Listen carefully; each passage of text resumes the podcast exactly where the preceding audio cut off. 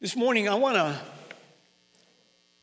talk to you about a specific word, or I want to focus on a specific word, because there are words in the Christian vocabulary, or phrases even sometimes in the Christian vocabulary, that from time to time we need to be reminded of their true meaning. And this is one of those days where, I, as the Holy Spirit has led me, I want to talk to you uh, and focus on the word gospel. Say that with me gospel. The word gospel simply means good news. Now, it's always in connection and using connection with the Lord Jesus Christ. That's why we have in our Bibles in the New Testament, we have the Gospels of Matthew, Mark, Luke, and John. And these four Gospels, these four good news, uh, reveal to us Jesus Christ, the Son of God, and, and give us his story and why he is good news for us. And today, I want to talk to you and take a fresh look at what I have called and the title of this message uh, the, the, the full gospel of Christ. And the reason why I'm using the word full in there is because there are times in our Christian journey that we don't incorporate some components of the gospel of Jesus Christ. And so that's why I've, I've turned this message the, the, the full gospel of Christ. Because if we can be reminded this morning of what that full gospel is, what it means for us, then, Lord willing, we can then, by the help of the Holy Spirit, make sure that it's incorporated in our life. So now, I'm looking in the gospel, uh, excuse me, not the gospel, the book of Hebrews in chapter 9. I'm reading from a version called the New Living Translation. You see the verses as always come on to the screen. Two verses, verses 27 and 28 to launch us off. And just as each person is destined to die once, and after that comes judgment so also Christ died for all time as a sacrifice to take away the sins of many people. He will come again, not to deal with sins, but to bring salvation to all who are eagerly waiting for him. Let's look to the Lord. And Father, in these next few moments, I desperately uh, need the help of the Holy Spirit. God, I want all of us to be able to walk out of this place today and those that are with us online to hear, and uh, not just with our physical ears, but more importantly with our hearts, with our spirit, to hear what the true meaning of the full gospel of Christ is all about. So I pray for the help of the Holy Spirit so that I would say only what you want me to say. I would say it how you want me to say it, God, and that you would help all of us Give us an ear to hear what your spirit would say to us today, Father, in Jesus' name. And everyone said, All right, amen. So now, these two verses for me uh, contain three components of the full gospel of Christ that I want to break down this morning. So let me get right into it with the first component, which is everyone is destined to die once, then to face judgment. Notice that's what the writer to, to Hebrews said that everyone is destined to die once. And what that simply reminds us is nobody physically lives forever. Every one of us is going to die. I know that this might sound morbid to you, but you are at some point in time going to die. I am at some point going to die. We are all at some point going to die. This physical body is going to come to an end. And so I want to look at and remind us all in 1 Corinthians chapter 15 a couple of verses, verse 21 and 22, for those of you taking notes. Paul writes, So you see, just as death came into the world through a man, now the resurrection from the dead has begun through another man. Just as everyone dies because we all belong to Adam, everyone who belongs to Christ will be given new life. So notice now, the, Paul reminds us here why death comes to all men. I wanted to make sure that I, I take you on this simple journey that, that Uh, encompasses the full gospel of Christ. And it begins with the fact that because of Adam's disobedience in the garden, because he ate of the fruit that God had forbidden him to eat, God had warned him. Remember, God said, In the day you eat of that fruit, you shall surely what? Die. So God gave Adam the warning death will come as a result of disobedience. So, because Adam did that, now death entered into humanity because we are all descendants of Adam. We all come through that lineage and we inherited that DNA that as a result of that now, you and I will experience death because, listen, death is always the result of sin. In other words, the Bible tells us that when we are tempted, temptation uh, uh, uh, leads us into sin. And sin, when it is full grown, the Bible says, always gives birth to death. Now, something always dies when we live in disobedience, when we're sin. It could be a physical death, that can come as a result of sin, or it can become a spiritual death. But death is always the result of sin. And so the Bible says this. Now, notice the language is very specific. The writer to Hebrews says that we're all destined to die once. Everybody say once with me. And then we face judgment. In Revelation chapter 20, from uh, verses 11 through 15, we find this. And I saw a great white throne and the one sitting on it. The earth and the sky fled from his presence, but they found no place to hide. I saw the dead, both great and small, standing before God's throne, and the books were open, including the book of life. And the dead were judged according to what they had done as recorded in the books. The sea gave up the dead, and death and the grave gave up their dead, and all were judged according to their deeds. Then death and the grave were thrown into what? Lake of fire. Listen, the lake of fire is the second what? The second death. And anyone whose name was not recorded in the book of life was thrown into the lake of fire. So, now what is that talking about? Well, John in this revelation recognized that we are all one day going to stand before God and be judged. And there are going to be two types of judgment. There are two types of books. There's books that records deeds what you, what you do while you live here on the earth. And then there is the book of life.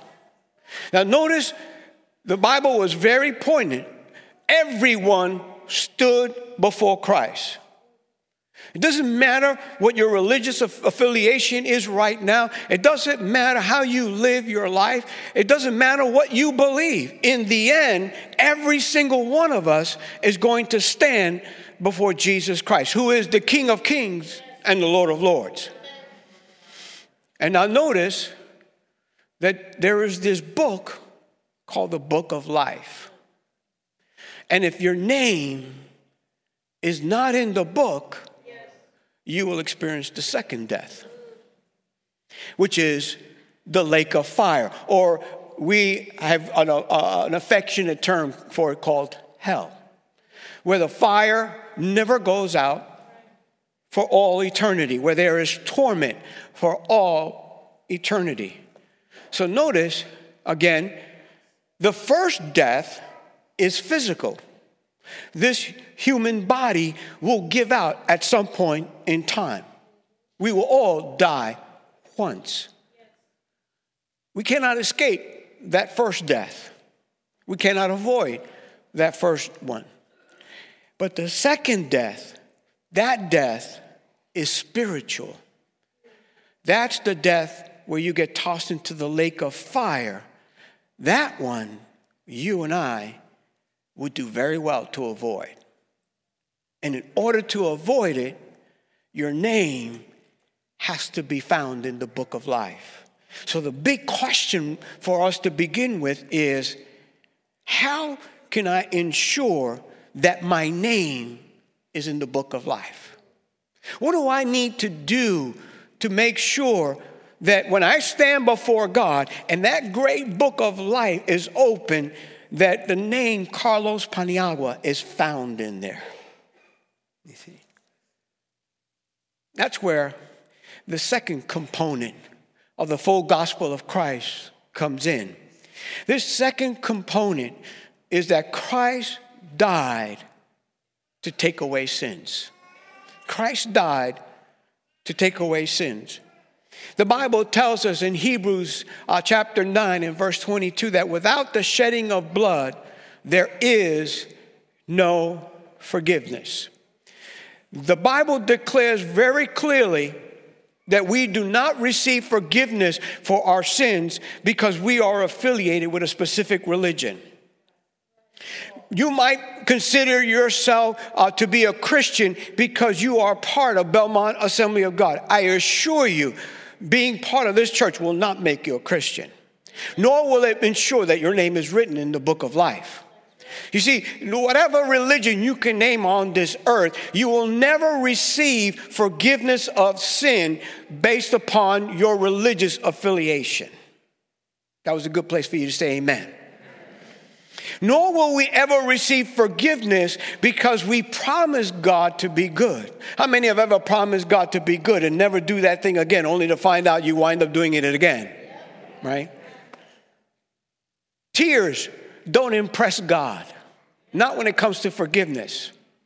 We don't gain forgiveness through our tears. No, blood is required. Why? Because God has declared that the soul that sins, that soul shall die. That is God's declaration that cannot be changed for any one of us. The soul that sins has receives the sentence from God, and that is death.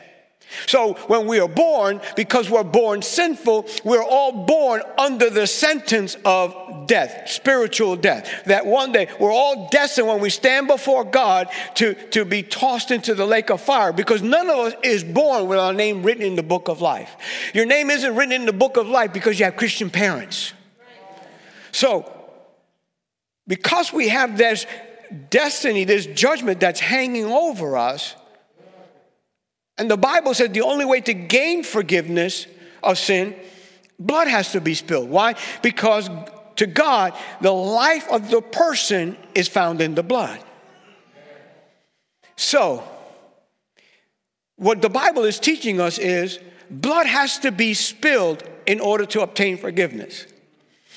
God gave us the illustration of that in the Old Testament, where under that covenant, they, the people had to uh, uh, offer up animals as sacrifice. They had to spill the blood of animals in, in their place. And they gained, they gained forgiveness because of the blood of the animal. But that was just a shadow of what was to come. And that was that the ultimate sacrifice that would buy us forgiveness is the blood of Jesus Christ.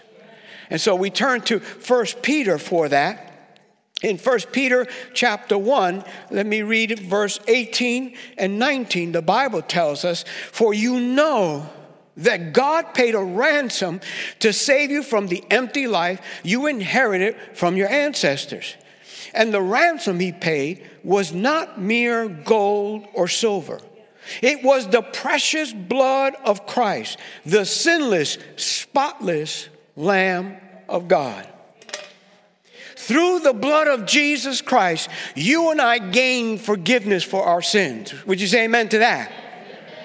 Right? So it's not about you and I trying harder. It's not about you and I wanting to, to be a better person. It's about understanding I have sinned before God, and now the only one that can give me forgiveness, the only way for my sins to be forgiven is through blood being spilled.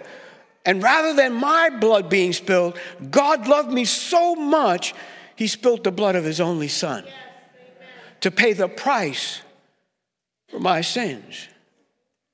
And so the only way that we can have our name written in the book of life, the only pathway to having our sins forgiven and the power of sin to control us broken is through the sacrifice of Jesus Christ on the cross. Embracing Jesus Christ as our Savior.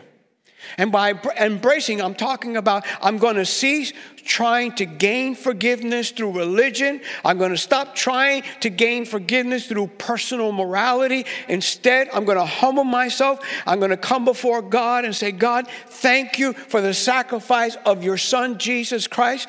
I, I, I embrace him as my Savior today. I surrender my heart, my life to him that he might take control of my life because he and he alone is the one that loved me enough to die for me.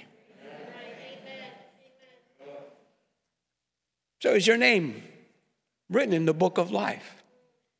Have you embraced Christ as your Savior? Because we're talking this morning about the full gospel of Christ. And that first component is everyone is destined to die once, and then we're going to face judgment. We're going to have to stand before God. And the only way we can ensure that our name is written in the book of life is for that second component that we, we recognize Christ died to take away our sins. And here's our third component Christ will come again. The writer to Hebrews said, not only did Christ die to take away sin, but he said, Christ will come away, and this time, he's not going to come to take away sins. No, he's going to return to bring salvation to all who are eagerly waiting for him. Jesus Christ is going to come again See, that is part of the full gospel of Christ that we need to be reminded of this morning, and that is that Jesus Christ is coming again, and this time he is coming not to sacrifice his life on the cross, for he did that once and forever, but this time he's coming to bring salvation to those who are eagerly waiting for him. In the book of, of 1 Corinthians, chapter 15, in verse 42, the Bible says uh, this listen. In, it is the same way with the resurrection of the dead.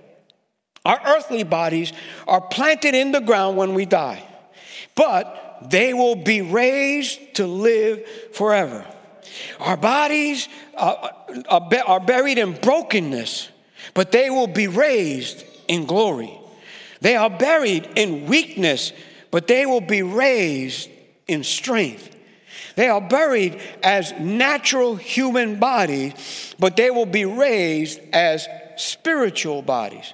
For just as there are natural bodies, there are also spiritual bodies.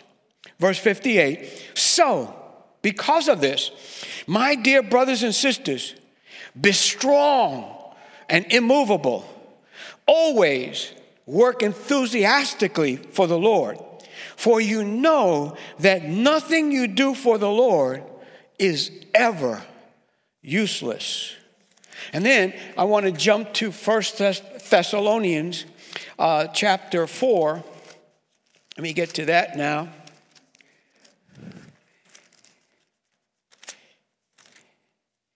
Why is it so quiet in here? Am I the only one awake here or somebody? I can hear a pin drop here chapter 4, verse 16. For the Lord himself will come down from heaven with a commanding shout, with the voice of the archangel, and with the trumpet call of God. First, the Christians who have died will rise from their graves. Then, together with them, we who are still alive and remain on the earth will be caught up in the clouds to meet the Lord in the air. Then we will be with the Lord forever. So, encourage each other with these words. So let me put these all together. What is he talking about? When the Lord returns, the Apostle Paul in Corinthians is saying, guys, our bodies are buried into the ground when we die. This body that's full of pain, this body that's full of all kind of weaknesses, it will be buried when we die. But when the Lord returns, when there's the voice of the archangel saying, He's back, the Lord is here, at that moment, uh, all of a sudden, now all the graves are going to open. And though, I, though we were uh, uh, received this body that's broken, this body that's susceptible to sickness and disease, this body that is mortal will take on immortality. I may have a bad back now, but I won't have a bad back then. You may have all kind of illnesses. You may have all kind of afflictions. You may have all kind of shortcomings now. I may need to wear glasses now, but I won't need to wear glasses then. I'm going to have some holy LASIK at that point in time. Why? Because all of a sudden, we're going to receive this new body that is immortal, this new body that will live forever. And the Bible tells us because we have this hope, because when the Lord returns, we're going to receive this new body. This is our salvation. We're going to receive this new body that's going to be immortal, and then we're going to be with Him forever and ever. This is the hope that we are eagerly waiting for. And by, by let me just explain this. That term, eagerly waiting, there in the Hebrew, uh, in Hebrews, it means literally in the Greek, fully expecting looking forward to. So that brings us to a lot of questions. Are we fully expecting the return of the Lord? Oh, before you say amen, hold up a second. In other words, are we looking forward to his return? Because, see, eagerly waiting doesn't mean inactivity. Remember, there are two sets of books that are going to be open when you stand before God. One is the book of life, which, in order to have your name written in there, you need to make sure that you embrace Jesus Christ as your Savior. The other book records everything you've ever done while you live on the earth deeds, so now, since that book is going to be open, it's why the Bible teaches us now that in, in 1 Corinthians chapter, put up 15, 58 back up onto the screen, guys, so that we can all see that. Listen, always work enthusiastically. Because you know that the Lord is going to come back soon, work enthusiastically for the Lord. Always work enthusiastically. The, the phrase uh, working enthusiastically there, work enthusiastically means to exceed in quality and quantity. So, in other words, uh, Paul is saying, because you have this incredible hope of the, of the Lord's return, and because you are waiting uh, uh, for Him expectantly, because you know He's coming back, while you are on this earth, make sure that you are always giving yourself over to doing the work of the Lord, making sure that you are ever increasing the quantity of what you do for God and the quality of what you do for God. You see, it's not enough just to be busy for God. We got to be busy with a purpose. We have to make sure that we're giving our all when we're doing something. When I'm ushering, I can't just be ushering. I have to be ushering with all my heart and making sure I'm at that moment I'm being the best usher I could ever be with the help of God. When I'm working with the children uh, in, in, in, uh, the Compass Kids, I, I have to make sure that not only am I working, but I have to be working with all of my heart there, giving all the children that belong to God, and in that moment, placed in my care, that I am giving them the very best I can give them. And not just going through the motion, you see. See, the full gospel teaches us that from the moment I embrace Christ as my Savior to the moment He returns. In between that time, in that gap, I need to be eagerly waiting for God. And I have to demonstrate that by working enthusiastically. You see, this is the part of the gospel that sometimes we forget. Because listen, James said this in James chapter 2, verse 26. It just simply says that so faith is dead without good works. In other words, if you profess to be a Christian, but you are not working for the Lord, you're not doing what God's called you to do, then your faith is dead. I am not saying that, God's word is declaring it. You see, remember, we are going to be judged not just because our name is in the book of life, but we're going to be also judged by what we do while we're on this earth. Everything that we do, and may I add, don't do, is recorded by God. That's why Paul said, Don't you know, realize whatever you do for God is never useless? You, you think that just helping that precious little old lady across the street because God put that in your heart to do that, you know, that's, that's not a big deal. But there was an angel said, I see that. Recording. You thought helping that family that didn't have much and you bought them a bag of groceries wasn't a big deal. But heaven opened up his book and said, I see that. Everything we do for the glory of God is recorded. And God will judge us for that. And so, that's why the writer is exhorting us. That's why the Apostle Paul in Corinthians is exhorting us. Because in reality, if you're not working, then you're not waiting. Because I have discovered if I'm not working for God, then I'm working for myself. I'm, I'm expending my time, my energy, my financial resources on building a better life for me here on the earth. That is always, 100% of the time, what distracts the people of God from working for God. It is n- not that you are never not working, you're always working. But you see, if you're not working for God, then you're not waiting for God. I would also submit to you this if you are not working for God, then you have not realized that you are not going to live forever. Because people who are caught up in this life think that this, gonna, this life lasts forever.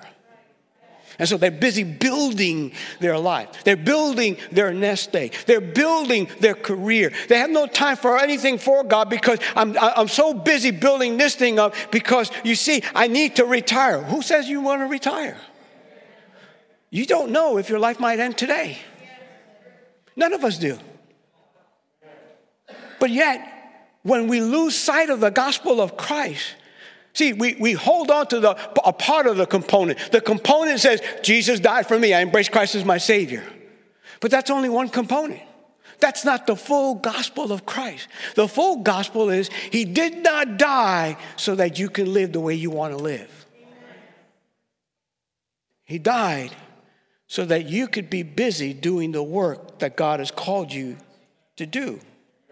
I mean, didn't Jesus live that way? Yeah. He told the, the people, I have to work while there's day. I have to do what the Father's called me to do.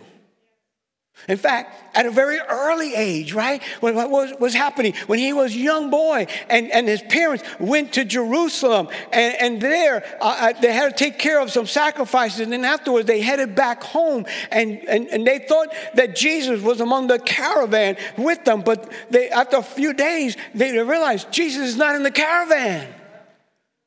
And they had to go back to Jerusalem and they searched all Jerusalem and they finally went into the temple and there's their son and, and talking to some of the elders and leaders and, and, and they said, Son, what are you doing? We've been worried sick about you. And what was Jesus' response? Didn't you know I had to be about my father's business in my father's house? In other words, this is why I came. Brothers and sisters, why do you think God saved you? Do you think God saved us just so that we can go to heaven? If that were the case, He'd save you and boom, that's the end of your life. Guaranteed you're in heaven. But no, God leaves us here for whatever season we have so that we can do the work that He's called us to do. We can touch the lives He wants us to touch. The evidence that we believe, the proof that we are truly living with a holy expectation of the Lord's return is that we are busy about the Master's business. Knowing that He can come at any moment, I want to find Him, I want Him to find me busy working. And I don't say that just as the pastor, I'm, I'm talking about as a child of God. Because we're all called to work, not just in the church itself, although that's critical. If you're not engaged in some form of service in the church, then that means you're just sitting down and you want to receive. You want everybody to give to you and you don't want to give to anyone. And that's the case. I love you, but you need to hear the truth. Then you're not eagerly waiting. Because there's no one in the Word of God that describes that God has called to do nothing. You are part of the body. You are part of this local assembly. And some of you are arm, some of you are fingers, some of you are eyes, some of you are ears. In other words, we all have a function within the body of Christ. And if you're visiting with from another church, I thank you for being here, but you need to be in your church. And you need to be there not just sitting, you need to be there working. Because can you imagine if every single one of us would give ourselves fully to the work of the Lord? What we could accomplish. Instead, we have 20% of the congregation working. That means 80% of us just say, hey, I'm just here for a good time. I'm just here for the ride. Let somebody else do some of the work. Now, I want to say this, uh, Pastor Jason, if you would come. Serving God is work. And I mean work. It's not going to be comfortable at times. It's going to be at times where your flesh, your body, your sinful nature is not going to want to participate. You're going to say, I'm tired. I want to break. I don't want to do this anymore. Let somebody else take a turn in doing all that. It comes with the turf. In fact, even Moses at one point went before God and said, God, I've had enough. What am I going to do with these people? Because listen, the truth of the matter is, here's why it's also work. Sometimes people don't appreciate what you do. Oh, yeah. You know, the people that are the least appreciative are church people. I know that it's going to keep getting quiet in here, but my job this morning is to stir us up the least appreciative people, the most demanding people are church people. You come into this building, you expect the building to be clean. You expect Pastor Jason and the worship team to have their act together.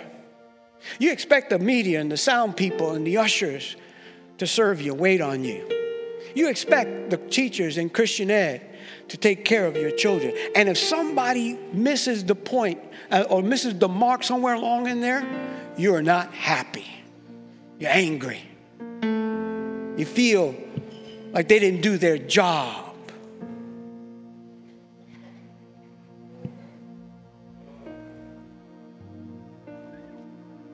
These precious people are here because they want to serve the Lord. But you can't serve God unless you serve people. And serving people can get messy sometimes. And as a result of that, you can feel unappreciative. You like they don't, they don't appreciate me, so why should I do this if nobody takes notices? If somebody's got an attitude. But what did Paul say? Work enthusiastically as working for the Lord. I don't preach for your sake. I preach because it's what God wants me to do. I love you and I want to bless you and I want to help you, but I am not up here to gain your approval. I'm not doing this because I want you to like me, although you better. I do it because I want God to be pleased with my life. And this is what He's called me to do.